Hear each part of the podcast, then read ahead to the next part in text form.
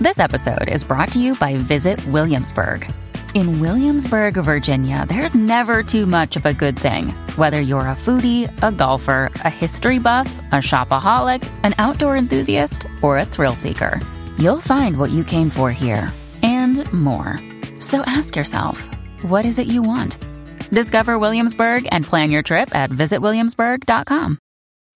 When you need mealtime inspiration, it's worth shopping Kroger, where you'll find over 30,000 mouthwatering choices that excite your inner foodie. And no matter what tasty choice you make, you'll enjoy our everyday low prices, plus extra ways to save, like digital coupons worth over $600 each week. You can also save up to $1 off per gallon at the pump with fuel points. More savings and more inspiring flavors make shopping Kroger worth it every time. Kroger, fresh for everyone. Fuel restrictions apply.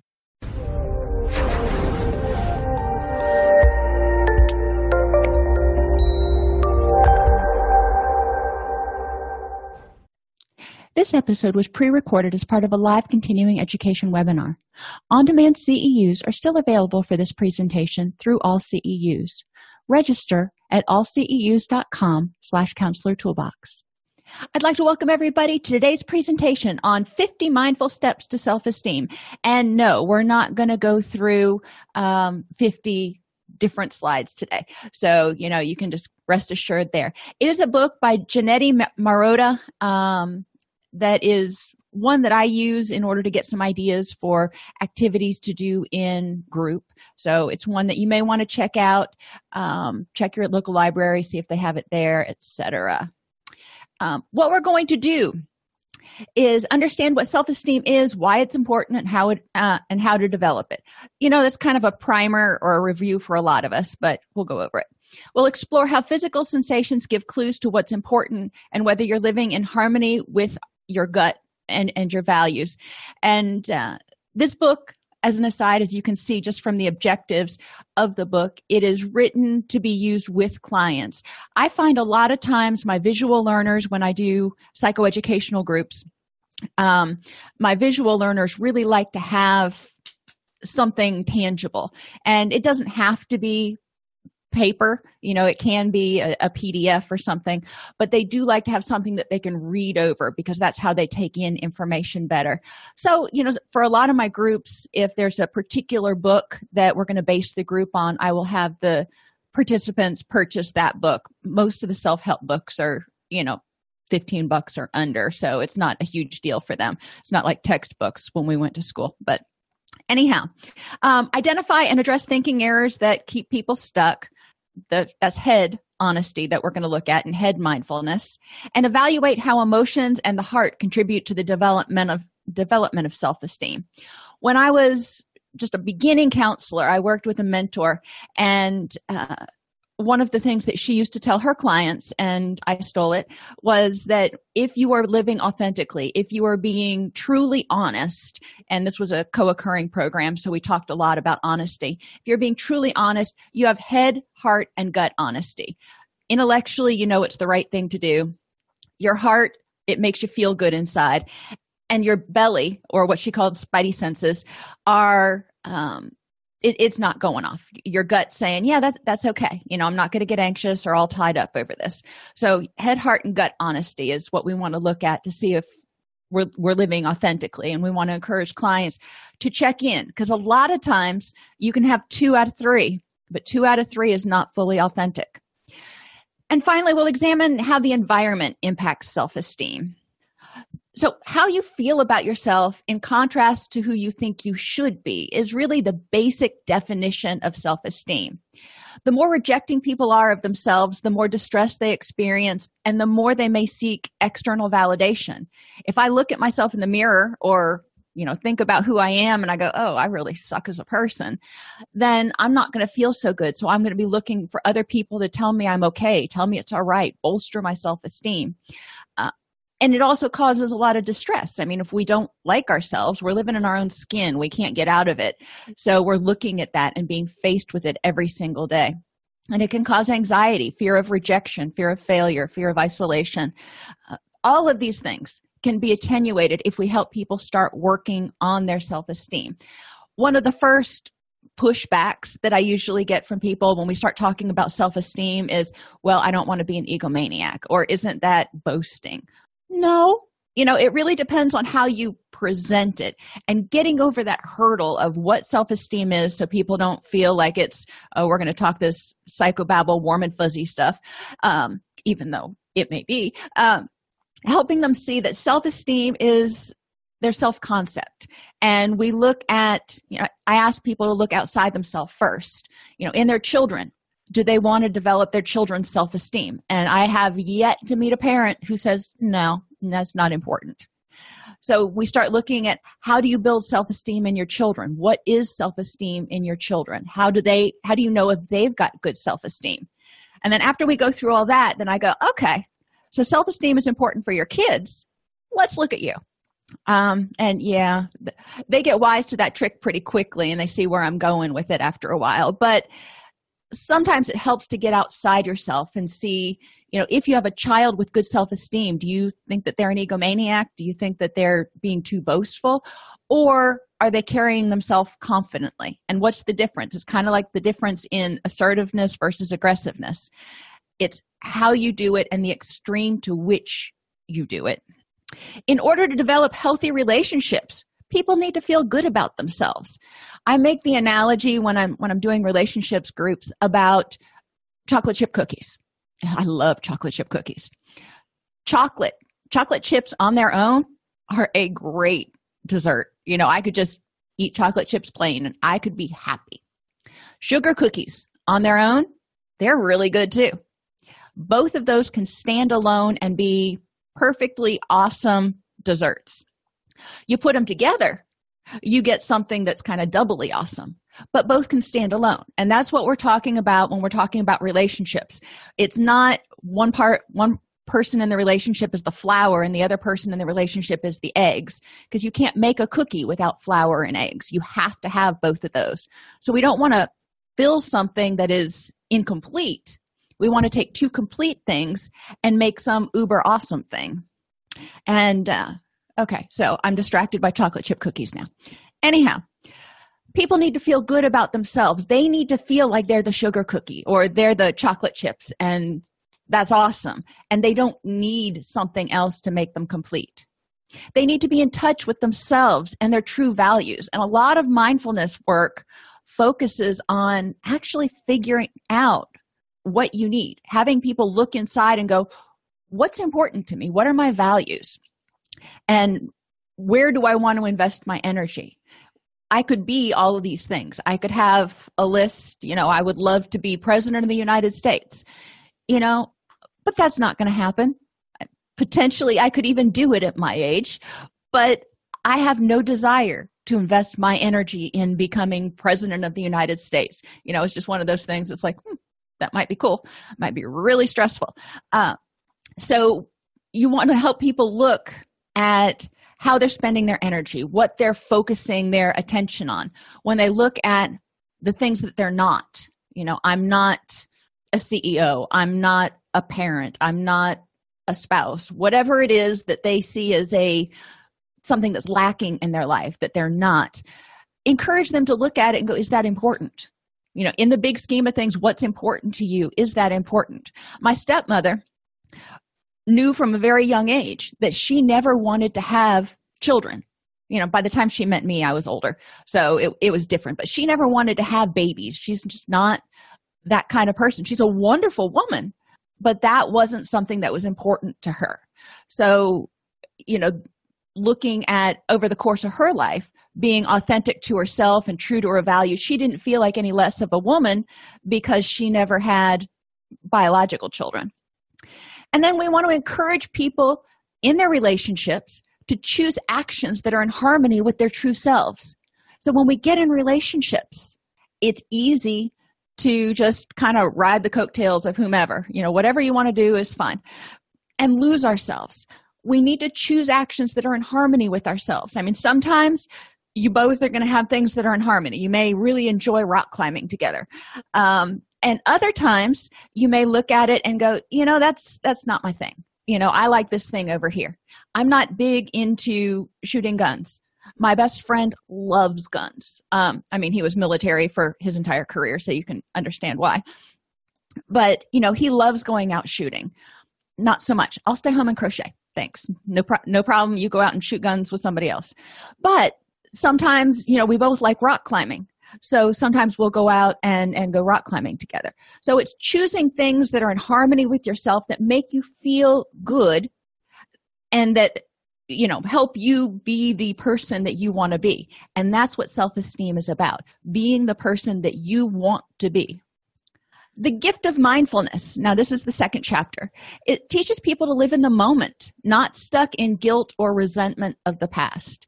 So self-esteem takes a really big hit if you're one of those people who feels guilty about everything. Because guilt is anger turned inwards if you want to think of it that way of things that either you should have done but you didn't or you did do and you shouldn't have. We don't like shoulds either.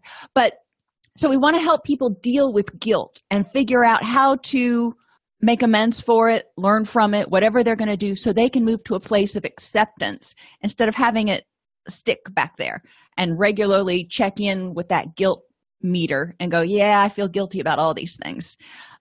How people deal with it is going to be different for each person. Um, so encouraging them to figure out what can you do with this guilt and having them look at what is the function of holding on to this guilt? You know, how is it helping you? How is it propelling you forward?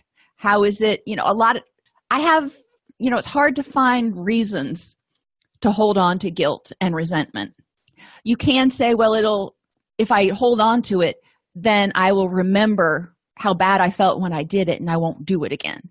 And my response is usually, well, can't you learn from it and then still not do it again? Um, so we want to look at the reasons people are resistant to holding on to guilt. Sometimes it may be a loss that they're not ready to get rid of or ready to let go of yet. So there could be some issues there they need to deal with. But living in the moment helps them be authentic. If I'm feeling bad about how I was or what I did 10 years ago, well that's not reflective of who i am now and so my self-esteem now is taking a hit for something that a way i behave or a way i was you know back then and that's not who i am now some people are paralyzed by fear of the future so they're they're thinking out there and they're worrying and they're anxious and they can't seem to make any movement forward well if you're throwing all your energy forward of course you're not going to be able to make any movement because you've already gotten rid of all your energy and it's tied up in the future. So, mindfulness helps people harness that energy in the moment and focus on the moment and focus on being all that they can be in that moment. Um, mindfulness also helps people put one foot in front of the other. It says, okay, Not in the past, I'm not in the present. I have this energy and I want to move forward. Let me do it one step at a time. And mindfulness encourages people to be practical and pragmatic of what's the first thing I need to do to improve the next moment. The cornerstone of mindfulness is acceptance. People need to be non judgmental, willing to just let it be, and be patient. Non judgmental is really hard for a lot of us. Um, and, and not even just our clients, but for a lot of people, it's hard to not be judgmental, especially of ourselves. So, encouraging ourselves to check in and and we want to model this for our clients we want to model all of these behaviors being focused in the present not worried about the future i mean there's sometimes we need to worry a little bit about the future for safety reasons and all but you know in reality you know not worrying about a month from now but focusing on what's going to happen right now putting one foot in front of the other and sometimes articulating this being non-judgmental if you have a bad day say I'm having a bad day. Or if a session with a client didn't go well, you know, pointing out, you know, it can, you know, I felt like today's session wasn't as productive as we usually are. I felt like I wasn't connecting with you like I usually do. And owning it, not saying you didn't have such a good session, but using that those I statements, um, being non-judgmental and accepting it is what it is. Sometimes you're not on your A game and being patient with yourself and with others. For a lot of us, it's easy to be patient with other people, not so much with ourselves. We want it done yesterday. So, mindfulness focuses on All right, you are who you are right now. Maybe there are things you want to improve. Okay, that's fine. We can work on that. Right now, let's be happy with what is. Mindfulness teaches that when you trust yourself and act with awareness and purpose, you become more self reliant. In the book, you have access to online recorded versions of several meditations that can help people start focusing on living in the moment. You can also Google um, mind- mindfulness meditations, and there are a lot of free mindfulness meditations online that your clients can use. And yes, with, with mindfulness, it is important to grieve past losses and plan for the future without obsessing over either either. There's you know being realistic and planning and then there's being you know all tied up over it. Impact of mind mindlessness. Ignoring or invalidating how we feel now think about most of us not just again not just our clients. From the time we are knee high to a grasshopper we are taught that there are certain things we're going to do. You're going to get up you're going to get dressed you're going to get on the bus you're going to go to school you're going to do your school work. nobody asks or really asks truly honestly how do you feel today? You know your parents when you get up in the morning say how you how you doing this morning? And you say fine or grunt at them um, as my kids do. But there isn't really a honest check-in. And it's not because parents don't care but we haven't been taught to do an honest mindfulness check-in with ourselves let alone encourage that in in our families. So from the time we're, we're little we're taught to kind of invalidate how we feel. We get up in the morning and we're kind of on autopilot and we get to work. You know we don't haven't really checked in to go did i get up on the wrong side of the bed? Am i feeling cranky today? You know the only thing you're re- really going to notice is anything that's glaring. Like if you slept the wrong way and you've got a kink in your neck and you can't look behind you to back up. Uh, so we want to encourage people to start doing those mindfulness check-ins mealtime mindfulness breakfast lunch and dinner at the very least. So they can start figuring out how they feel. If we're doing it for self-esteem i also want them to focus on what good things did they do that day? Um, what awesome things did they do? In order to be mindful of the random acts of kindness and the good things. Because what do we focus on? Generally at the end of the day you know unless you're focusing on your to-do list and you look at it and go hey i got two-thirds of that done score.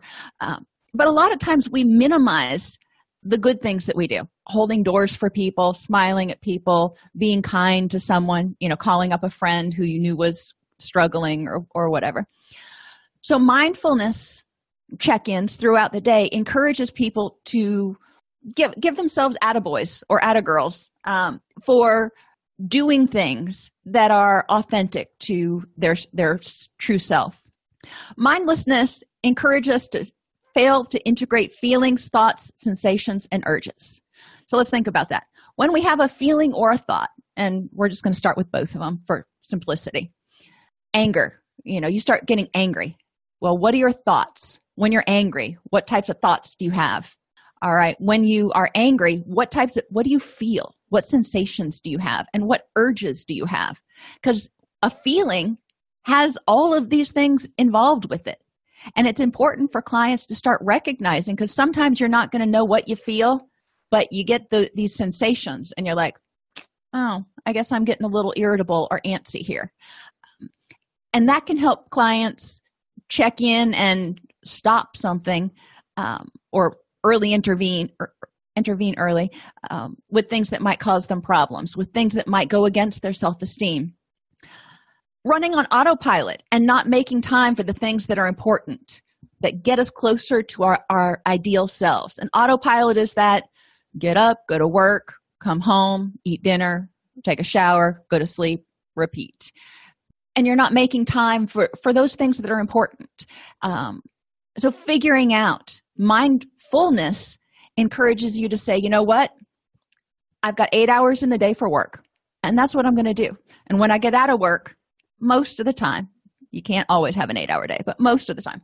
And when i get out of work then you know during this downtime this four hours i have or five hours i have before i go to bed i want to do something that helps me get me closer to my ideal self. It can be reading a self help book, working on a craft, spending time with family, whatever. But mindfulness encourages you to notice how much time that you waste. I know I waste a lot of time in the morning. I get up and I'm kind of slow getting started, and I have to really check myself so my first cup of coffee doesn't turn into, you know, an hour and a half of reading the news or something because that's not productive for me. Mindfulness helps us get started and get moving towards our goals. Mindlessness encourages encourages blindly adopting mainstream messages of who or what we should be. And it may not be in harmony with who we really want to be. Um, you know, when I was growing up, and I think still today to a certain extent, I'm not, well, when I was growing up, the idea was of the superwoman. You were the full time mom, you were the full time corporate worker, executive person, you were the full time spouse. Well, that's three full time things. There ain't that many hours in a day. Um, and we were supposed to excel at everything. That was at least what it the messages that came to us and, and we kind of realized that that's that's not it so figuring out who we really want to be what's important to us um, and acting in accordance with that. Is it important for me for for me as a person to have children?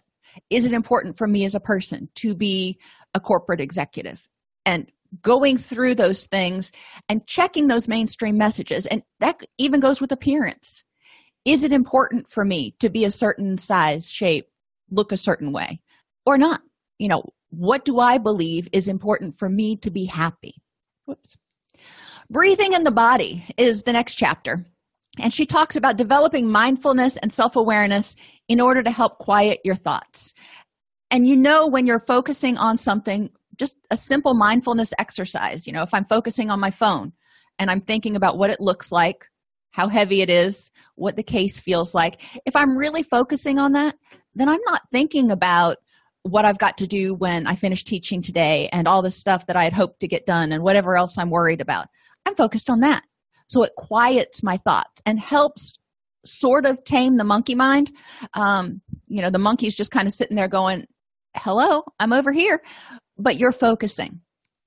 The constant noise of monkey mind if you will often prohibits us from addressing underlying issues of emotional turmoil. If i'm constantly thinking of gotta do's and shoulda done's then i'm not addressing my feelings. I'm focusing on stuff external to me. So by quieting my thoughts i get more in touch with my emotions my sensations and my urges.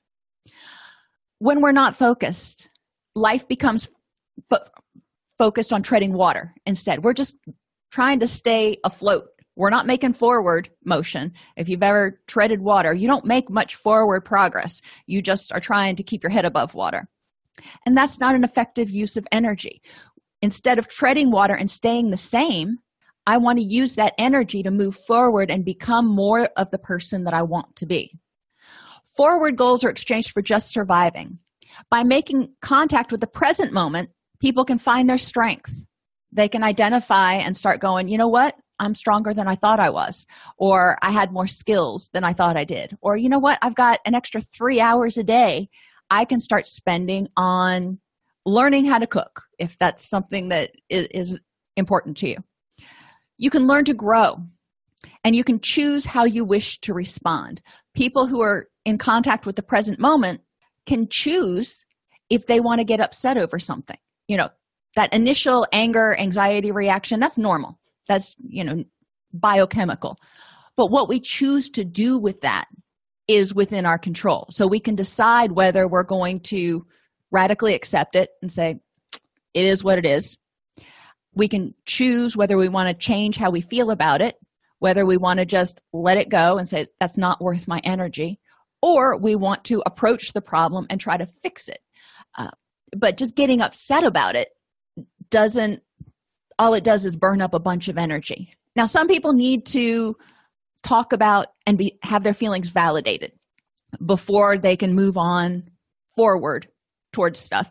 And that's okay i mean that's a, that's a temperament style that that's fine it's the when you stay stuck in anger for hours or days or weeks that it starts just sucking life and sucking energy out. Some activities that we can have clients do are encourage, encouraging them to take a deep, full breath. Um, and in answer to your uh, question, HALT is the acronym for a relapse warning sign hungry, angry, lonely, and tired. And yes, I would say that that is definitely something that you could very effectively use in a mindfulness um, mindfulness scan. When i have my clients start when they start doing mindfulness scans i give them a worksheet that they look at and it has anywhere from 10 to 15 questions that they ask themselves in order to get them used to checking in. And they'll cross out ones that they don't feel you know are really applicable. But hungry angry lonely and tired definitely is worth putting in there because you know that hits a lot of our emotions and a lot of our um, reasons for not being in the moment. Uh, so activities that we can have people do. A deep full breath. Abdominal breathing signals the brain to slow down and relax which is our rest and digest. So it kind of calms down that monkey mind you can try this while i'm talking if you want. If you take a couple of deep breaths when you're taking those breaths your mind is going to be going less like this and you're going to be focusing on breathing in and breathing out and how everything kind of starts moving. Um, or maybe i'm the only one that gets dizzy but i digress. Abdominal breathing helps people calm their anxiety and it can help them get a little bit more focused. Before you go in to do something you know give a speech or perform or whatever. A lot of us take a big deep breath right before we go out and we're like all right i'm gonna do this. And we go out and do it. And that's kind of what we're talking about here is that deep full breath. Sim- simply paying attention to your breathing often causes it to slow down. Uh, so if you start to feel anxious or clients start to feel anxious have them just pay attention to their breathing. Put their hands on their bellies Chest breathing is not effective or efficient. They want to feel their belly going in and out when they're breathing in order to help them get enough oxygen. Another activity is called feeling the loving touch, which is your breath. Um, life begins and ends with breath. You start breathing the minute you're born and stop breathing the minute you die. Breathing helps relax the body and move chi around. And chi is the life force that is what they talk about a lot in Eastern medicine. Um, so it helps that life force and that life energy move through your body. You can add visual and auditory breathing reminders. So if you tend to be somebody who gets tense when you're driving, having you know something in your car that reminds you to breathe. Uh, if you need to have something written on your bathroom mirror to remind you to breathe in the morning, whatever it takes to remind yourself just to get in touch with some of these most basic functions. Breathing um, sleeping nutrition you know the basics can really help people start feeling a lot better.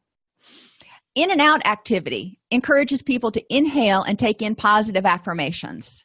You know, they can say i've got this or you're good enough whatever it is that works for them that they don't feel um, that they don't feel hokey saying. So some things that they say remind you of the old Saturday Night Live skit.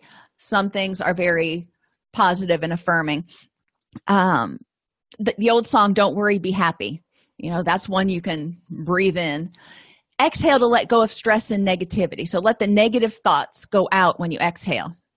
Taking another step further, imagining inhaling cool, calming blue air and exhaling stresses through red, black, or gray air. Watch all the pollution go out um, this is something that people will need. It's not something you can really do while you're driving. But when they take time out and it can be two or three minutes it doesn't have to be a 15 20 minute session. Just to let it in and let it out. You know excuse yourself from a meeting that's really stressful go into the bathroom do this activity really quick and then return to the meeting in order to get recentered. Read the inscription paying attention to what your body is trying to tell you. Um, and a lot of times when we're mindless, we're not paying attention to what our body's saying. And self esteem, how we feel about ourselves, if we have good self esteem, then we're going to do what is in our best interest. And we're going to say, you know what, it's in my best interest to tap out of this right now or, or do whatever. Um, I have an elephant, and I decided to name him Lenny. I don't know why. Um, but Lenny, when I have when things get really stressful and I start feeling really anxious, Lenny sits right here on my chest. And you know, that's kind of the ongoing joke around our house is, you know, is Lenny visiting when whenever mom starts to get a little bit stressed. But that's my cue that I need to step back and check in a little bit. When people start feeling stressed out, anxious, tense, whether their self esteem is low and they're feeling rejection or abandonment or stress is just stressful at work or something, encouraging them to practice noticing points of tension, tightness, and heaviness, and then feeling them relax or loosen as you exhale. So, you know, for me, feeling Lenny kind of get up for a second, or, you know, if I'm holding tension in my back or in my jaws, or when I drive, sometimes I'll notice that my fists clench on the on the steering wheel. I'm a little high strung. Anyhow uh but noticing those and letting it go and being like there's no reason to use energy to hold my fist that tight right now. Encouraging people to be aware of this. How much energy does it free up if your muscles are not always tight? If you can breathe fully and deeply without feeling like your chest is going to cave in. So all of these things can help people deal with their emotional anxiety, deal with that emotion and calm down so they can get to a point where cognitively they can say, What is the next thing I need to do for me? What is the next thing I need to do to improve the next moment to be true to myself? Thinking in the mind. You know, we think a lot of things and we need to be aware that our mind plays tricks on us. So, one is being an impartial witness, a fly on the wall.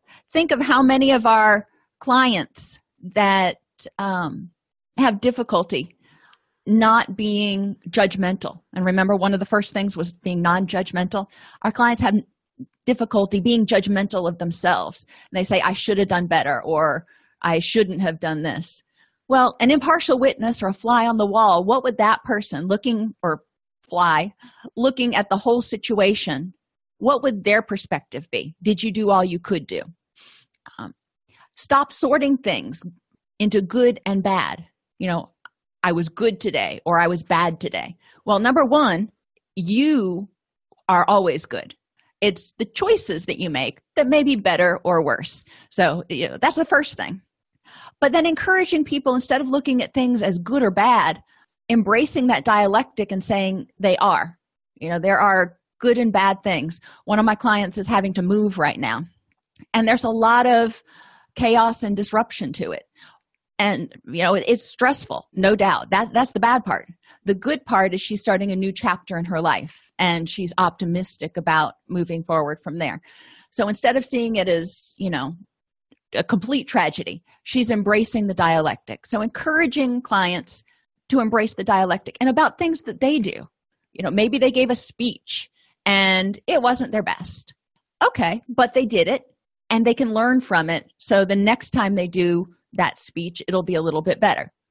Same thing when we see our clients. Most of us don't have 100% on days. And i don't think anybody does but i'll say most of us.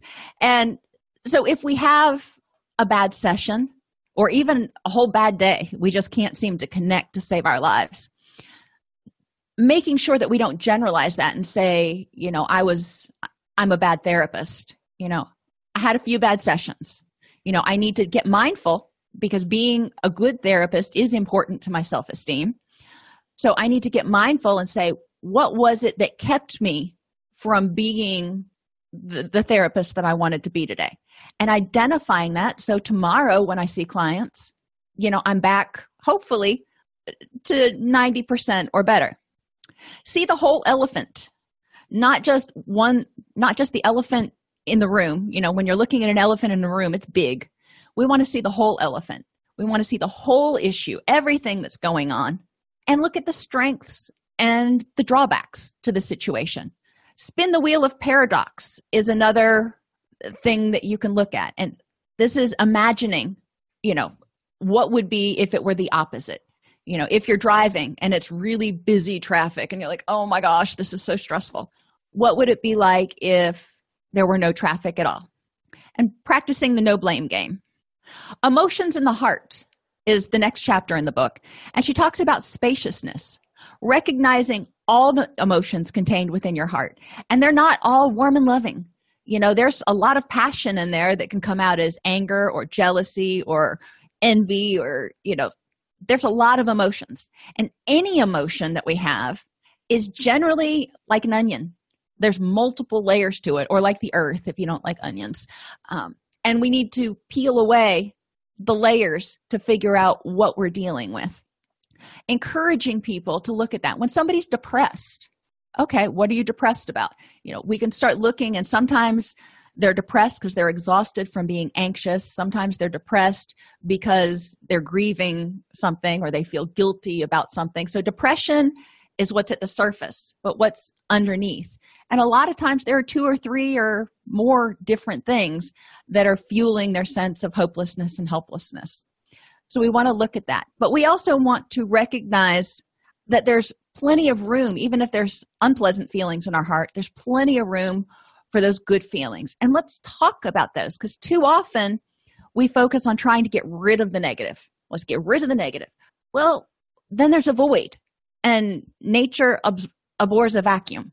Um, and so do i. Uh, different kind of vacuum. Anyhow we want to recognize that we've got to encourage clients to put something else in there which means they need to cultivate warm-heartedness. If you have compassion and patience you're going to be less likely to feel resentment and irritation. You know if you can sit there and go all right let me just take a second and get get inside this person's head and see what might be going on I encourage people to look for three alternate explanations with other people. You know, if somebody's irritating them, if a cashier's too slow, if somebody's driving like a maniac, if their office mate is doing something that irritates them, think about what are three possible explanations this might be going on and how can you cultivate compassion for that person. If they're being really cantankerous today, you could get snotty back or you could be like you know this person must be in a really bad space right now. What can i do in order to help them improve their next moment? Once we start doing that for other people then it's easier to start doing it for ourselves i mean hopefully i would love to see it be the other way around. We can do it for ourselves and other people at the same time. Um, but a lot of times people are not patient or compassionate with themselves. So encouraging them to cultivate warm-heartedness. When they do their mindfulness moments or check-ins encouraging them instead of being judgmental about i should have more energy. I should have gotten this done. You got done a lot. You got done what you got done. And being patient and compassionate with themselves. If they can focus on that and it takes time you know. A, a, lot of people i find it takes a month or more of practicing this and not being judgmental before they start cutting themselves some slack. Plant your garden what are you going to care about? You know when i go out when i plant my garden in the spring i have to go out and have to cultivate the ground get rid of the weeds. I don't use is it's an organic garden so i got to do everything by by hand. So there's a lot of work in preparation just like you know for going to um, going to graduate school becoming therapists. There was a lot that we had to do in order to become therapists be the person that we wanted to be so we had to plant our garden and we had to cultivate it. We had to pull the weeds. We had to take our exams and do all that stuff, do our internships. But that's okay because we loved what we were doing. And you want to, you need to love what you're doing in order to be able to give it 100%. So that's why it's important that people focus energy on the things they care about. Tend and befriend is another thing. Tending to your own emotions and befriending yourself as well as tending to others and befriending them because we rely on social support. And it makes your heart warmer if you want to, if you want to stay with the heart metaphor. Um, when there's social support, when you can reach out, when you do something nice for uh, somebody else and you know you made their day, you know, it does something nice for you. When they do something nice for you because, you know, the goodness of their heart, it also makes your heart kind of warm up. So if you're a um, Doctor Who fan, the TARDIS is this little tiny phone box, but when you go inside, it's bigger on the inside. It's this whole massive place where he lives. Um, and our heart is the same way. You know, our heart is really physically not very big, but we can hold immense amounts of love and compassion and caring, and also some of the other passionate emotions that may not be so pleasant, but there's plenty of room for all of it. Encourage people to count their blessings, have an attitude of gratitude, whatever they want to call it. Instead of focusing on what they don't have and what they are not, focus on what they do have and what they are. What gifts and strengths do they have? And delight for others. And this is a hard one for people, especially when they've got low self esteem and they're still focusing on what they don't have and what they're not. It's hard to be happy for others when they succeed. When self esteem is strong, you can say, you know what? I am really happy and content where I am. I am so happy for you that you got that promotion or or whatever. So we want to be able to delight for others, which means we've got to be content with who, where and what we are. Being in the world, claim your emotional baggage. Don't let it stay on the con- conveyor. Too often we have our emotional baggage and it just goes around and around and around in our head or around and around, you know, like every holiday that emotional baggage comes back to the terminal and causes us depression or anxiety or, or whatever the case may be. We don't want to let it stay on the conveyor. We need to get it off the conveyor and unpack it. Don't give it to somebody else. If you are having a bad, you know, Thanksgiving or Valentine's Day or something, you don't take that negativity and bring everybody else down with it. Nobody wants that. Good self-esteem you're going to say you know what? This these are my feelings emotional boundaries. I can ask for support but i'm not going to begrudge anybody else having a good time on this particular holiday. Another part of lis- being in the world is listening just listening. Listen to hear and understand.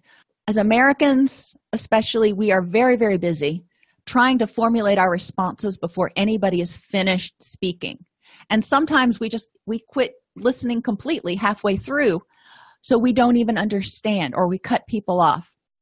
Listening to hear. So i want to listen to everything they say and then let them take a take a breath so i know that there's a pause.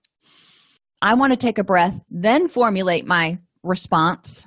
And usually you know the best way to do it is straight up paraphrasing. So what i'm hearing you saying is help people start listening to hear and understand. They're going to be in the world better. They're going to understand what's going around or on around them a lot better if they're paying attention and not worried about trying to get a leg up on somebody. And we need to listen to hear and understand ourselves. When we do those check ins, when we write in our journals, we need to hear what we're saying, you know, read back over it. Just if you're writing in a journal, for example, and you know step out and pretend you're your own therapist do a freud and try to understand what is this person trying to communicate or what is the underlying message in this particular particular journal entry. Speak with compassion to yourself and others. Don't call names. Try not to be irritable. And i'm guilty of you know calling myself names periodically and i try to check that. And i don't mean it you know i'm just like instead of saying that was a moronic thing to do i may say mommy's an idiot. And when i was little I, I, said mommy was a moron one time. And every time i lost my keys after that for like the next six months my son would be like mommy's a moron. I'm like oh little out of the mouths of babes. But speak with compassion to yourself. You're not going to be perfect or infallible. And just laugh at yourself and go well that was a learning moment. The other day um you know i come from florida so i'm not used to snow and we had snow and i went out and i opened my car door and i turned my car on and it was big fluffy snow. So i was like okay let's see um you know maybe it's not frozen to the windshield. So with the door open and my foot right on the right on the little thing i turned on the windshield wipers yeah, if you've ever been around snow, you know that wasn't the brightest thing to do. I got a foot full of snow, lickety split. Um, and I could have gotten upset and been like, but I was like, well, that was a learning moment and moved on from there. And we've laughed about it since. I'm like, if you can't laugh with me, laugh at me. But hey, laugh. Write your own job description. And this is a cool thing for people who tend to be more um, sensing more more detail oriented if you want to look at the myers-briggs and judging or not sensing and judging sensing and thinking. Um, writing your job description. What are my goals in life? What is important to me? You know just like you do at the beginning of every fiscal year you get this description of your job duties and expectations. Well write that down for yourself. What do you expect yourself to do this year? Or maybe this quarter you know maybe this year is too much and that helps people get it down concretely. So then when other things come in they can say you know what? No that's not helping me move towards these goals. But they can also look at those goals as they start accomplishing them and it improves their self-esteem. They can go i did that. Hey look how far i've come. So self-esteem begins in childhood. Um, being in an environment that is supportive and nurturing being in an environment where parents separate Eh, provide unconditional positive regard for the person and constructive feedback about behaviors is crucial to the development of self-esteem. Being in an environment that encourages children and even now you know where you encourage yourself to get out of your comfort zone with the knowledge that you know what you are going to fail sometimes but that's okay. You tried. You had the courage to get outside of that comfort zone try something new sometimes you'll learn from it. Sometimes you'll learn that you don't want to do it again but you'll learn. Being aware of yourself helps you identify your strengths and develops your me identity. So that activity we did at the beginning where people identify all of the things that they wanted to be to be their self actualized self or their best self. You know that's this big list. And over time people generally pare it down and go you know what? That's not important. That's not important. But this here this is really important. Let's put three stars and an exclamation point by it. And it helps them start figuring out what's going to help them be happy or have a rich and meaningful life however whatever you want to call it. Part of self-esteem development includes values identification. Your values are going to change. Your values when you were five you know what was important to you as a five year old is not the same as what's important to you as a 25 or 45 year old um, or 65 year old you know it changes. Some of your values are going to stay the same like your integrity and your value of honesty and and those sorts of things are going to be, be pretty stable. But some of them may change and some of them may grow and emerge, especially from childhood into adulthood, as you're trying to figure out who you really are, as you're going through that um, uh, identity versus role confusion um, stage of Erikson's model. You start understanding your wants versus your needs. What do you want versus what do you need? Um, you want to have, you know, this beautiful house that's, you know, whatever that looks like to you. You need a safe dry place to lay your head. You know you don't most people don't need you know, a 20,000 square foot house or something. Some people want that. I wouldn't want to clean it but i digress. Um, and it helps you address cognitive distortions. Part of self-esteem development involves looking at the dichotomous thinking and overgeneralization and personalization thoughts um, among others but those are three of the big ones. Also looking at magnification and minimization. Magnification of little things that went bad and making them into a catastrophe and minimization of good things that you do that you're like well anybody would have done that and you minimize it. We want to have a realistic appraisal of the good and the bad we want to encourage people to be aware of sensations, feelings, and thoughts because it helps them choose behaviors which are in unison with their values. You know, if you're getting ready to do something, take let's say take a job or decide whether you're going to go out with somebody on a date. You've got feelings, thoughts, and you know, sensations that are going on. And if head, heart, and gut say this is the right thing to do, then you do it. If one of those is not on board, then it's worth checking and saying, why do I feel this way? If I do this, am I being authentic? Am I living authentically? And is it going to help me be the kind of person I want to be? Sensations, feelings, and values support you through difficult moments. You know, sometimes what is authentic is not the easiest and not everybody's on board but if you're true to yourself and you can go you know what other people may disagree with this choice but i can look myself in the mirror and be okay with it. That's going to help. But only people that have really good self-esteem generally can do that. Generally can say you know what? I don't care what everybody else says. I have to be able to look myself in the mirror because my opinion of the situation is what's most important. It silences the critics. Again you're not looking for external validation. I don't need your approval. I don't you know i may want it you know and that's that want versus need again i don't need your approval. I, I might want it. Um, but if you don't approve of me you know that's your loss. Because we are not going to make everybody happy all of the time.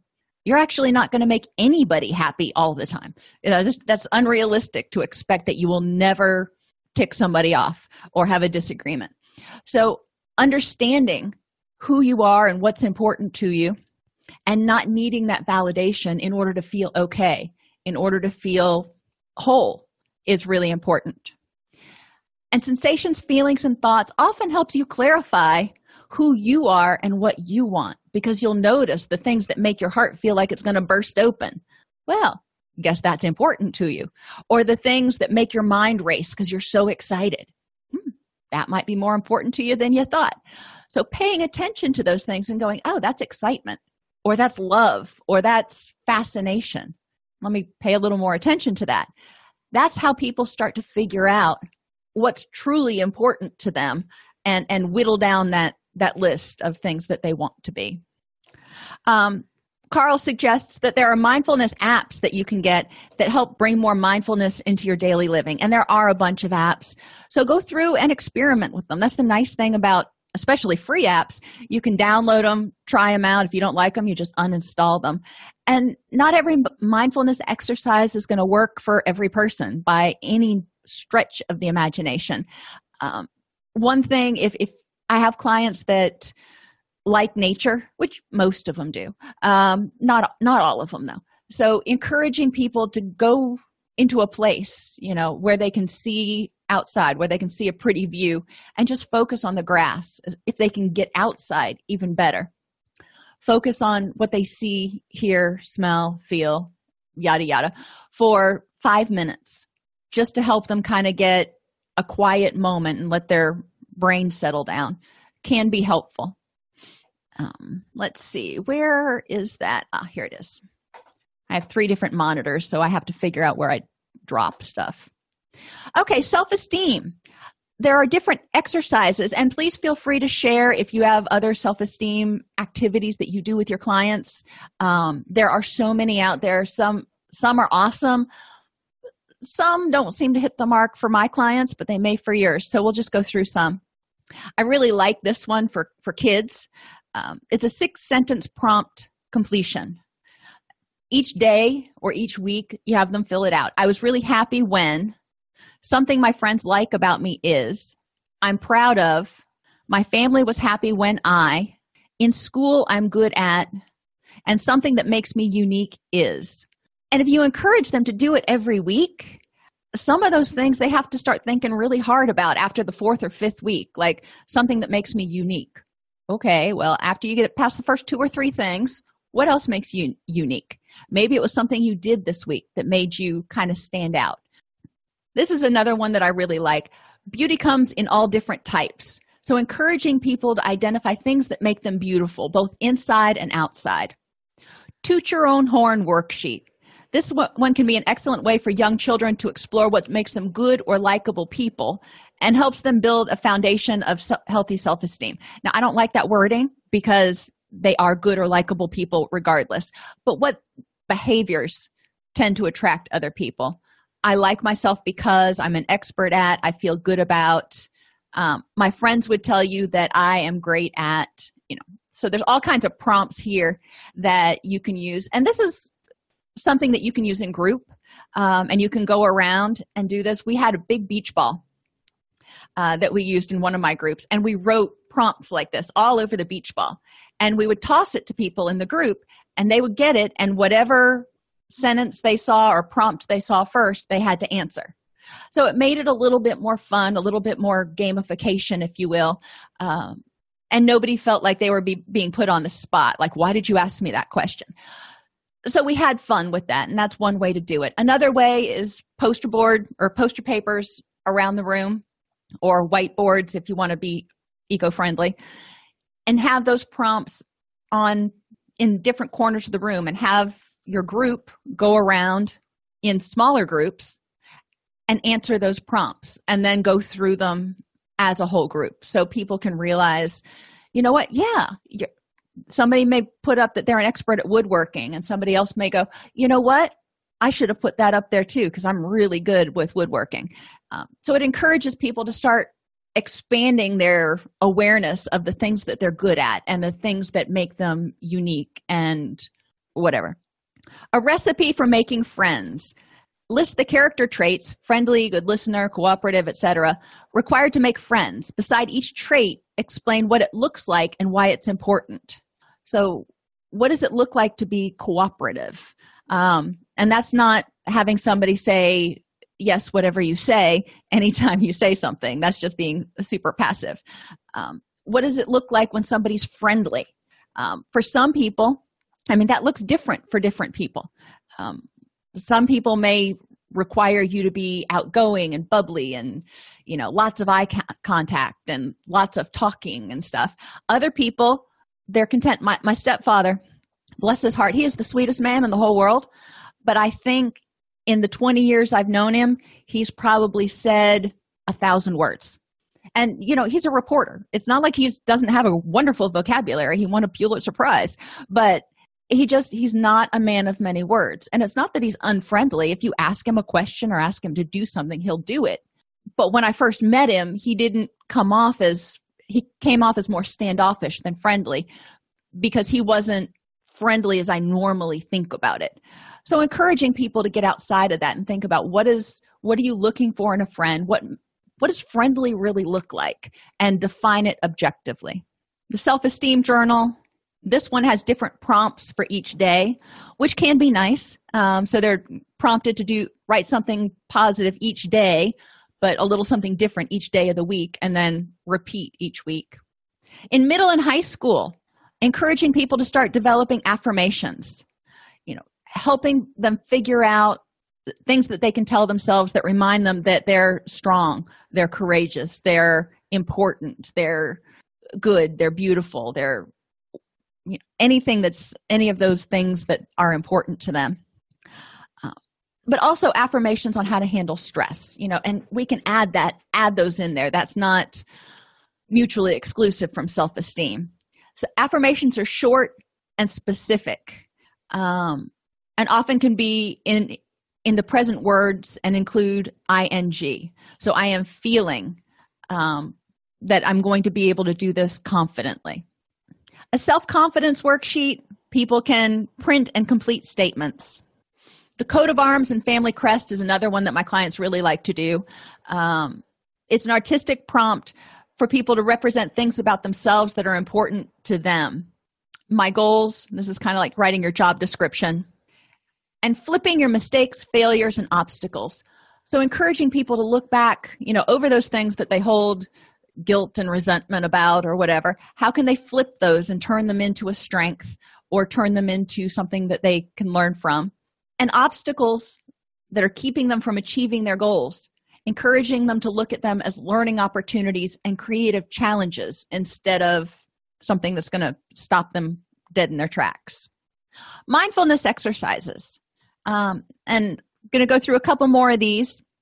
The raisin exercise and it doesn't have to be a raisin just something that encourages people to focus all of their senses on something. The way it looks how it feels what it feels like on their skin its smell if it's edible its taste. By focusing on one thing and making a point to notice everything about it people are unlikely to be expending energy time and attention worrying or ruminating about others or other parts of their lives this is also true with the ice exercise if you're holding two ice cubes you're not focusing on much of anything but how cold it is how it feels um, and getting through that. And that can also help you. It's basically just focusing your attention. Body scans helps people figure out how they feel, what the rhythm of their breath is, if they're breathing deeply or shallowly, and they can get more in touch with their sensations that are tied to feelings and thoughts. Mindful seeing is one that they talk about in the DBT books a lot that encourages people to, you know, look outside a window. And instead of using language to label things like a cloud or grass or whatever, just looking around and looking at the color and how it's moving and what it smells like eh, if you're outside and you can smell it instead of trying to label individual things and just noticing it is so like when i look outside right now my my yard is a smattering of brown and green which is mainly wild garlic. And you know i look at that and i can be a little judgmental or i can just look at it and go it's green. We're starting to see green which means spring which is a positive thing. So there are a lot of different things and this website um, positivepsychologyprogram.com has tons of awesome exercises but blog posts activities that you can look at to incorporate with your clients. So i would encourage you to check out their website and i'm not affiliated with them in any sort of way. I just happened to come across come across their website and found a lot of really useful resources for y'all. Okay are there any questions do your clients need a little help staying on track between sessions are you looking for a great aftercare resource look no further than docsnipes.com for as little as $15 per week, Dr. Snipes provides concierge coaching services to clients through online weekly groups, chat availability seven days a week, and members only resources. Learn more at docsnipes.com.